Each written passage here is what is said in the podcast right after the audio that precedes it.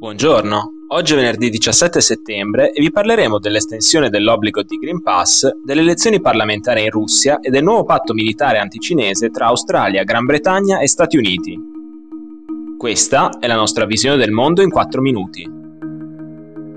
Il decreto legge che rende obbligatorio il Green Pass in tutti i posti di lavoro pubblici e privati entrerà in vigore il 15 ottobre lo ha annunciato ieri il ministro della Salute Roberto Speranza insieme a quello della funzione pubblica Renato Brunetta e alla ministra degli affari regionali Maria Stella Gelmini.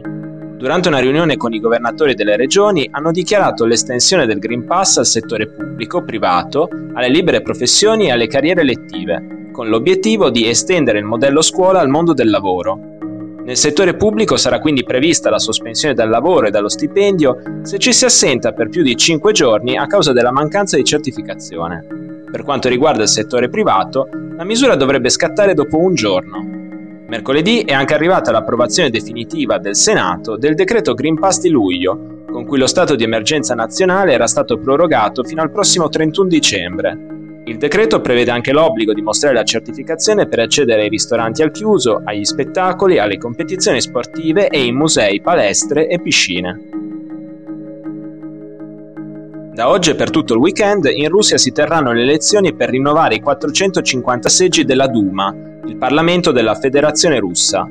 La tornata elettorale si svolgerà in un clima di grande sfiducia nei confronti della leadership del presidente Vladimir Putin, ma soprattutto verso il suo partito Russia Unita. Secondo alcuni sondaggi indipendenti, le intenzioni di voto per Russia Unita sarebbero arrivate a un minimo storico del 27%, con picchi come quello della capitale Mosca dove il 55% degli elettori vorrebbe votare per un candidato dell'opposizione.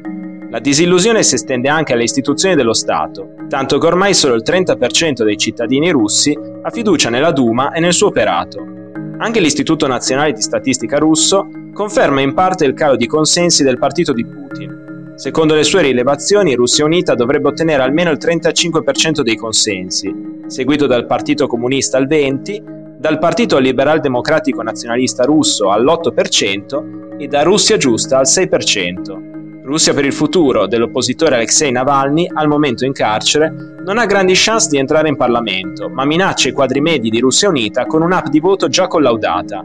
In pratica, l'applicazione indica agli elettori il nome del candidato su cui far confluire i voti, con l'obiettivo di far perdere il candidato del partito di Putin. Una novità di queste elezioni è che per la prima volta voteranno anche i 600.000 abitanti delle province separatiste ucraine di Donetsk e Lugansk, in possesso di passaporto russo. Per non violare gli accordi di pace di Minsk del febbraio 2015, nei territori non saranno presenti seggi fisici e il voto potrà essere dato solo online. Australia, Stati Uniti e Gran Bretagna hanno appena firmato un patto sulla sicurezza che gli analisti hanno già definito come il più importante tra i tre paesi dai tempi della Seconda Guerra Mondiale. Ad annunciarlo in una conferenza stampa virtuale congiunta sono stati il presidente degli Stati Uniti Joe Biden, il primo ministro britannico Boris Johnson e il suo omologo australiano Scott Morrison. AUKUS, acronimo di Australia, United Kingdom and United States, nasce in un'ottica non troppo velata di contenimento della Cina, si concentrerà sulla condivisione di tecnologie militari, in particolare nel campo dell'intelligenza artificiale e della cyber security. Il punto centrale del patto è però la cessione all'Australia da parte degli Stati Uniti della tecnologia necessaria per dotarsi di sottomarini a propulsione nucleare. Non accadeva da 50 anni, da quando Washington ha ceduto lo stesso know-how a Londra.